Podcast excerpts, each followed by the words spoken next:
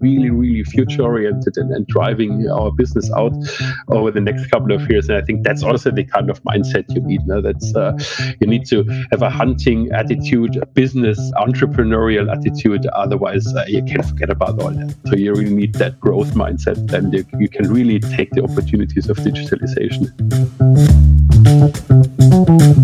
Welcome to the Lost in Transformation podcast series dedicated to the complex world of digital transformation. We feature guests from large corporations, startups, consultancies, and more to shed light on the success factors around innovation, transformation, and adjacent topics.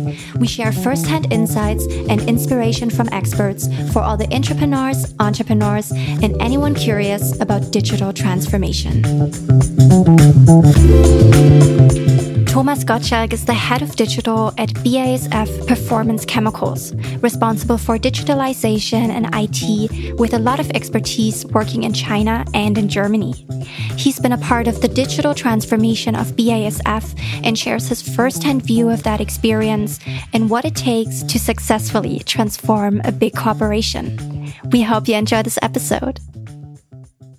Hi, Thomas. I'm very happy to have you on the podcast today on Lost in Transformation. And I'm very excited to have you on. And thank you so much for taking the time.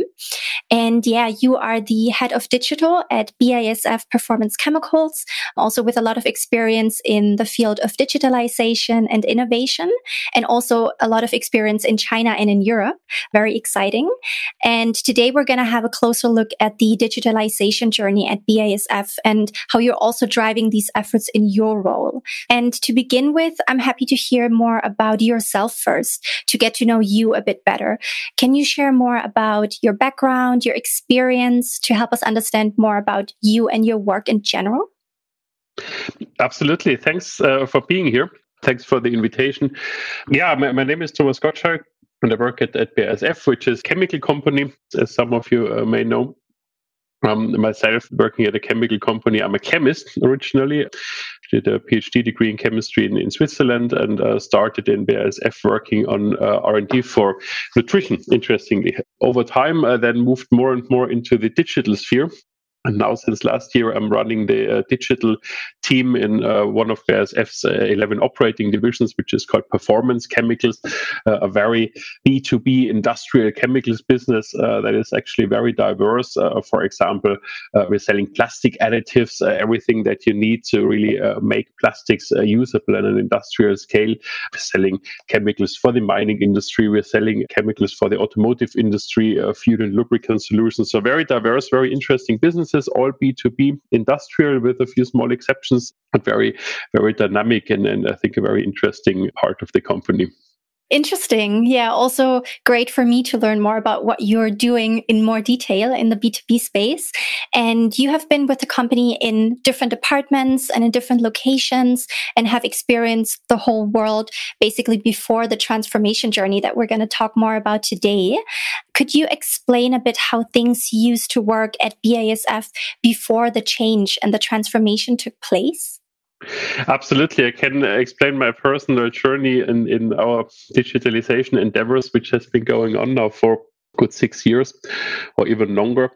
In 2014, I was actually at the time I was in China, uh, part of building up our research campus there, R&D campus, the second largest R&D location outside uh, our uh, home campus in Ludwigshafen and I was responsible at the time for building up a mathematics team there. Uh, so that was, I realized there is a lot of demand for uh, services that today you would probably call digitalization. Uh, be it like, how do I design my experiments in R and D so uh, that uh, I get to the best result, or how do I optimize my supply chain network uh, to be able to deliver to my customers in the right and, and, the best way, or how do I understand my business data better, which today you would probably call business analytics analytics, uh, business intelligence, and all, all, that kind of things were happening, I think, in 2014. But looking back, very, very small scale, I think, very scattered. Uh, and, and I think in, in large parts, also just we didn't have the means, I think, to bring those technology in a user friendly way to uh, the employees or even to our customers. We were good at, at dealing with the mathematics, but uh, we were not good at uh,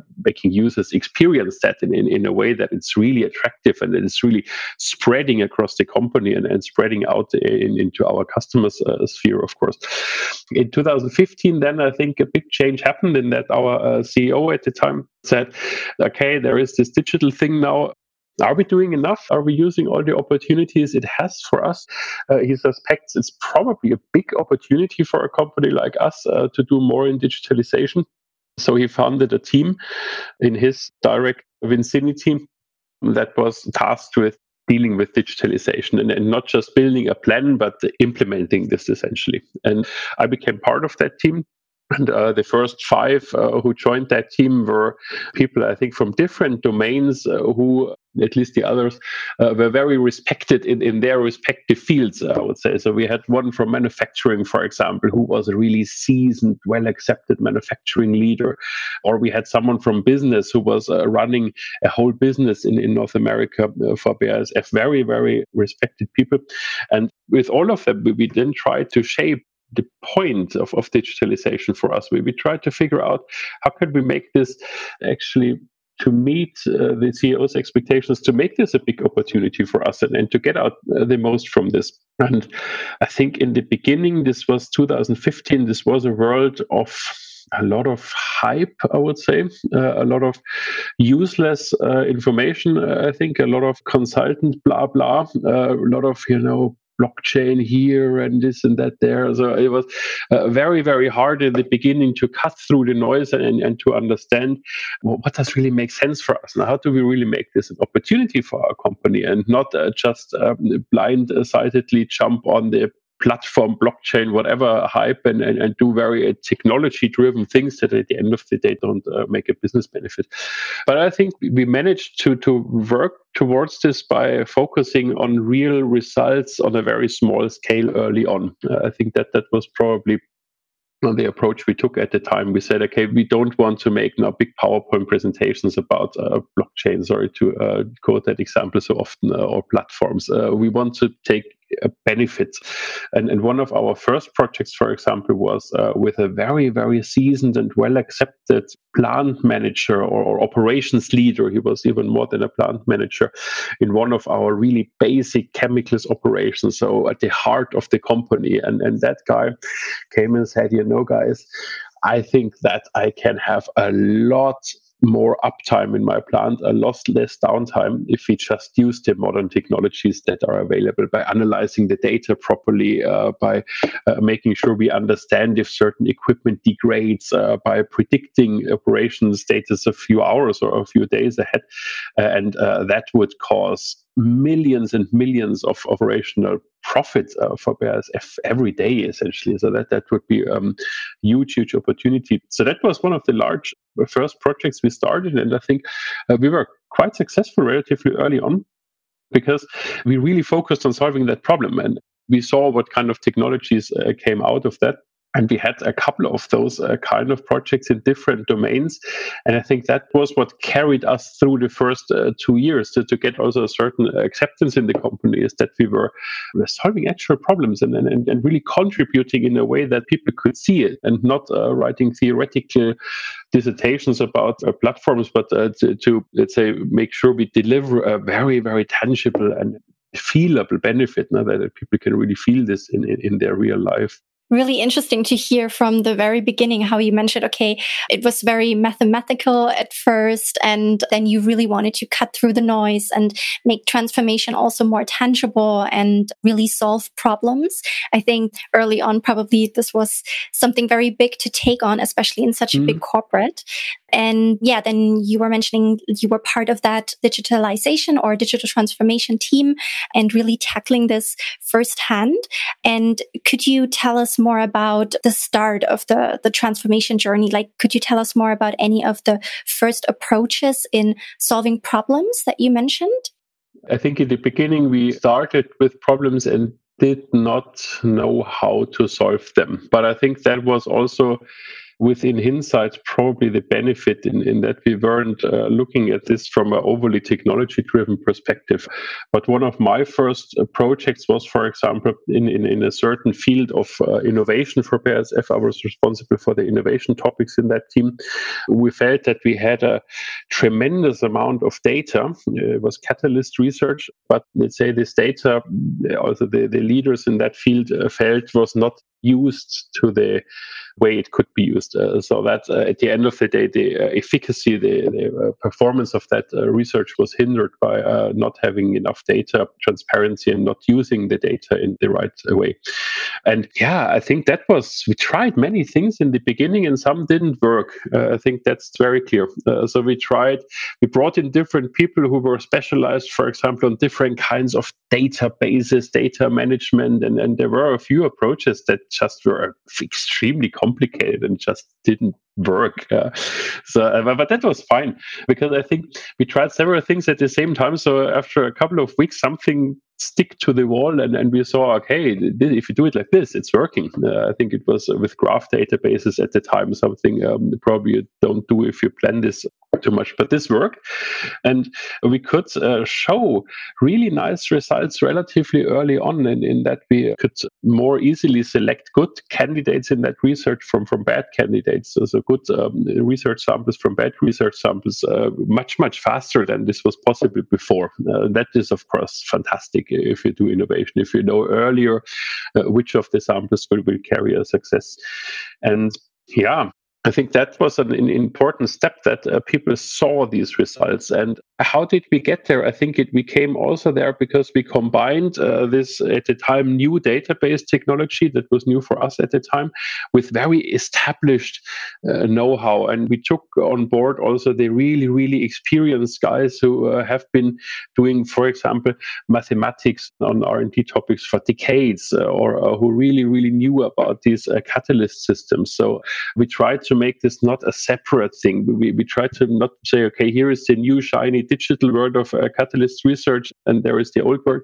That we take uh, some of the people from the old world make them also really, really important in, in the new world. And that was, I think, decisive for the success of these early projects because these people really knew what they were doing. They just didn't have maybe the means before to bring all their competencies to um, a higher level of effect also because there wasn't the, uh, the digital infrastructure at the time and everything. So I think by, by combining the new technologies with the old knowledge and with the old experience and understanding, uh, I think in this field, we drastically moved forward. I think it was the same in the operations topic, of course. Now, I mean, if you uh, want to know how to predict if a heat exchanger will fail, uh, you better have someone on board who really knows about heat exchangers. No? It definitely pays out to do that so that uh, I think was good in the beginning. And the fortunate thing was, I think, that we could show these successes relatively early on. Uh, I think that was also a function of just doing very, very few projects. If we had done a lot of projects here and there and many, many, many projects, then uh, I think none of them would have come to a, an actual result. Uh, and, and, that was uh, certainly a success factor. So uh, that was important for convincing others.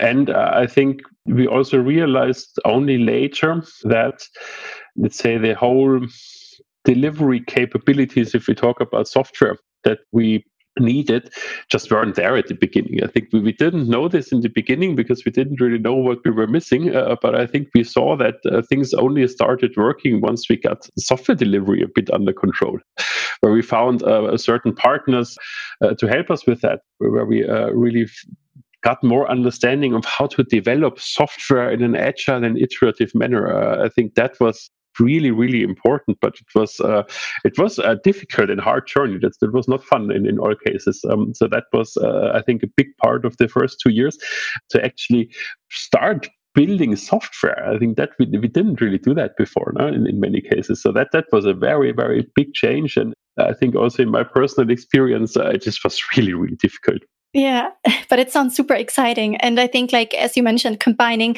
kind of like the best of both worlds, you know, the new mm-hmm. technology and then also experienced people with a lot of know how. That sounds like a recipe for success. So I think it was really exciting to be part of that from the very beginning on.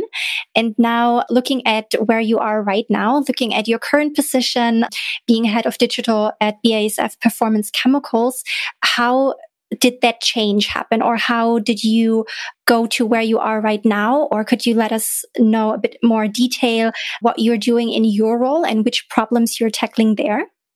Absolutely. I think over time, then say five years down the road, we were at a point where we, we realized that the time of running this as a central project is, is kind of over. Uh, this didn't um, make really much additional sense. So the important thing was to spread this out and, and bring the responsibility of uh, digitalization to the businesses. Uh, we have 11 uh, operating divisions more than 50 uh, businesses, and uh, they need to uh, digitize their own business. Essentially, the capabilities are there now. I think so. Um, it's it's responsible of every uh, operating division to just do this and execute this and take advantage of the opportunities. And of course, the saying is drink your old Kool Aid. Uh, so of course, I uh, joined um, also the path that we proposed, and I became head of digital at one of the operating divisions in BASF Performance Chemicals.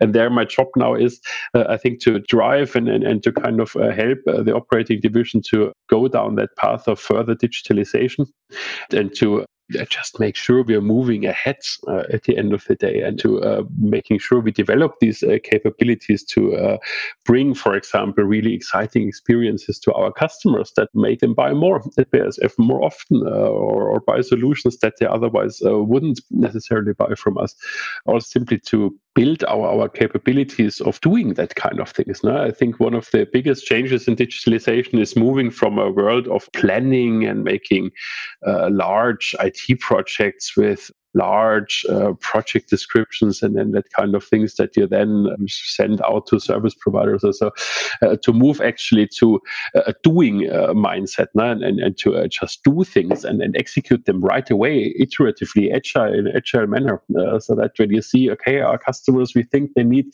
some sort of technical advice on the internet let's just build it and, and let's put the next version on, on the internet next week and, and see how it works and improve that on a day by day basis I think to come come to that kind of capability. Uh, that's certainly a big part of my job.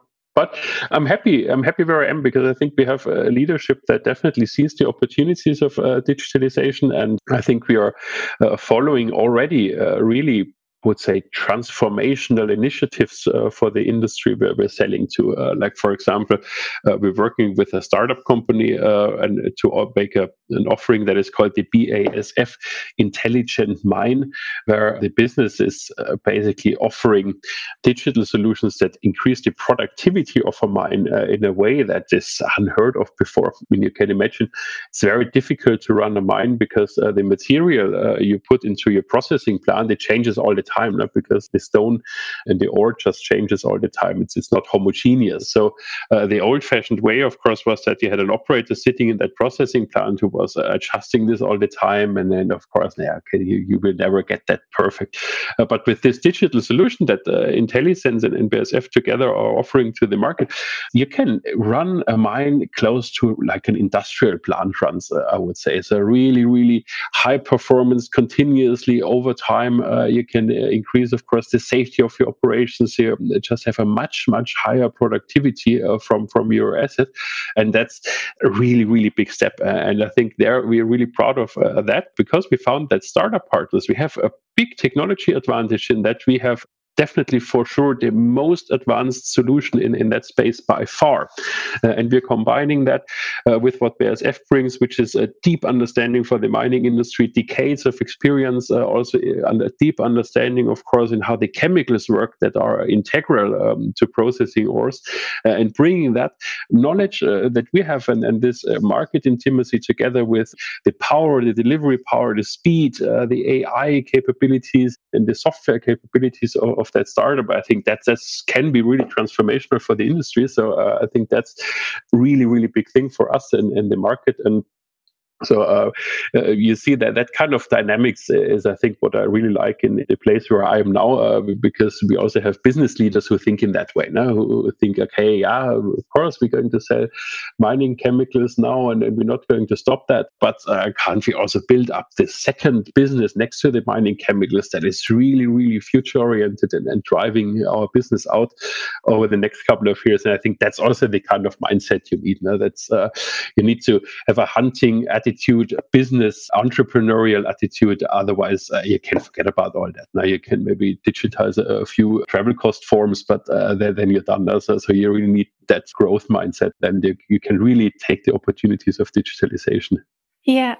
Definitely. I think it's super interesting to hear also as in like tangible examples of what you're working on. And I think it makes a lot of sense also you saying that the company does tackle the whole transformation process as a central thing, but actually spreads out the responsibilities. And as you were mentioning, you are much closer to the market. You understand the industry a lot better in the different divisions. So that's very exciting. And I think then you're very, you know, hands on on the individual problems and can really mm-hmm. tackle mm-hmm. them with the know-how that you have. And yeah, I think uh, with the whole journey that you also touched upon, where you were saying, okay, it started back then in 2014, 2015 with the first approaches and now looking at where you are today. I think you probably learned a lot along the way too. What would you say all in all is your biggest learning or takeaway from the journey? Any tips you would like to especially highlight for the listeners? Yeah, absolutely. I think there, there's quite a few. And I think the one that I said is this I think for us it was important to build on our own strengths uh, and, and to shape offerings for the market that just work for us and, and where our customers also really get a benefit from our, our legacy. Now, I think that's um, we did that in, in many businesses, in, in the catalyst business, in the automotive coating business, now in the mining business. Uh, I think it's really a differentiation. If someone comes in to I don't know the automotive coating business and, and tries to offer a digital solution now that improves something there, but has no idea about automotive coatings, is probably not going to work. Uh, so I think that's where we can really win uh, as an established corporate in, um, let's say, having a lot of industries where we have a very, very, very high understanding of what's happening at, at the customer, and then adding digital technology to the mix and making offerings that are really, really attractive and really work for the customers and, and do great things for them. Uh, so that was I think, in my opinion, the strongest point that we have. And, and uh, I know if I can recommend this to everyone because I think everyone has to find this for themselves. Now, where are uh, the strengths to build upon? But I think it's it's where where we can uh, compete uh, the best. And I think the second part that learning for me definitely was is uh, you should never underestimate the changes in mindset that are required to deliver that kind of stuff to get into this agile mode. Uh, and i think this is often agile i think is, is misused and used too much in a superficial and, and process oriented manner no? so it's agile is not about running design thinking workshops. That's not the point. I mean you, you guys know this design thinking workshops are, a tool, but it's it's not agile. Agile means that uh, what I described before now that you tackle a problem, you bring up a solution relatively early on, uh, you, you wait for the feedback from the customers, you change the solution according to the feedback uh, you receive. Uh, you have delivery capabilities in, in your own shop or together with partners that allow for that kind of work. Uh, I think none of that is there or was there in 2014 because uh, we had very, very bureaucratic bureaucratic project planning processes that just wouldn't allow for that kind of work. Uh, we didn't have the people who were able to make these changes and these iterations quickly because we hadn't hired such people in the decades before because there was no need. And uh, I think the mindset of the people, there's a dramatic change needed uh, that you don't see an, an, agile way of working as uh, yeah just playing around now because it's not it's serious software development or serious development of solutions that is actually superior to the uh, let's say traditional way in certain types of project at least uh,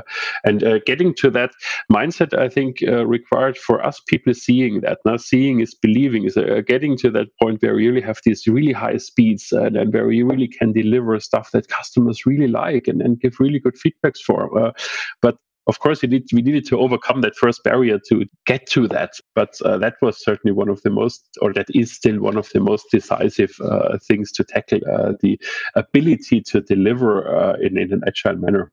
Yeah, I think those are really cool hands on tips. Also, what you were mentioning to kind of figure out what are your strengths and then really building on them and also focusing on the customer and building those solutions that really put them in the focus. And yeah, I think that's super interesting. I think, I mean, as you mentioned, this is something that you also learned along the way um, that wasn't there like six, seven years ago. Mm-hmm. So I think like having that experience and going through all of this by yourself really helps to learn that. And earlier, you were also touching upon a couple of mistakes. You said, like, obviously, this is not like successful from the start and you have to make the mistakes to learn from them. Do you have examples of mistakes that you did where you can say, okay, this is something you can share for people to avoid them, perhaps?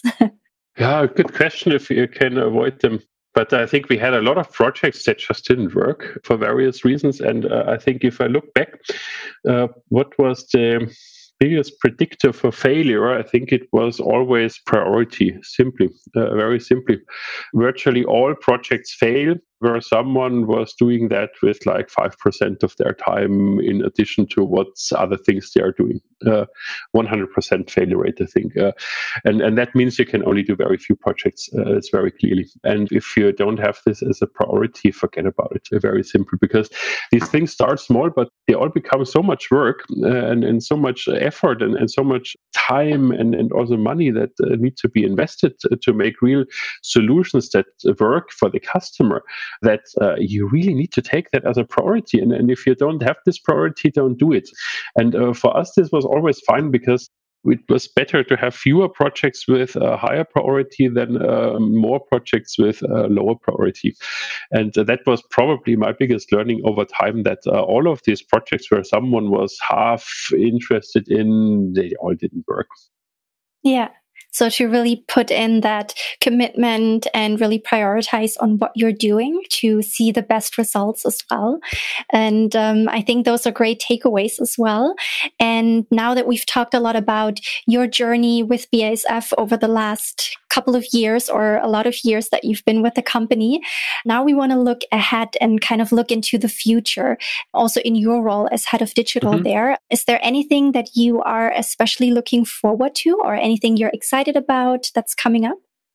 Absolutely. I think it's enabling our operating division also to have a much deeper and, and better relationship even with our customers to provide really exciting experiences for them also on the internet to really be also a company that provides more and more value uh, for our customers also through using digital tools i think that's extremely exciting and uh, I, I think just seeing how much digital is, is becoming an integral part of the core business essentially and, and the core business is uh, becoming more modern and also um, increasingly having new offerings as as, a consequence of digital. That, that's uh, I think where where we're steering to.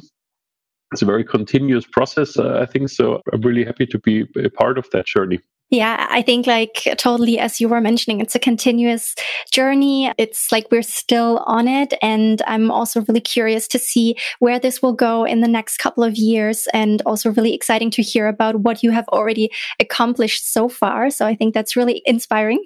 And yeah, so I think that's also like an exciting outlook for the future that you just mentioned. Thomas, thank you so much for sharing all about the journey of digital transformation and change at BASF or basically your journey with it and for sharing all of the tips and the mistakes along the way. I think it's really inspiring to hear how the company started its journey and to see then how far you've all come and where you're also heading in the future. Yeah, it's been amazing having you here on the show and thank you again. Yeah, thank you. Thank you very much for listening to this episode of Lost in Transformation. If you enjoy our podcast, please subscribe to our channel and leave us a review on iTunes. Join us next time for another episode of our podcast.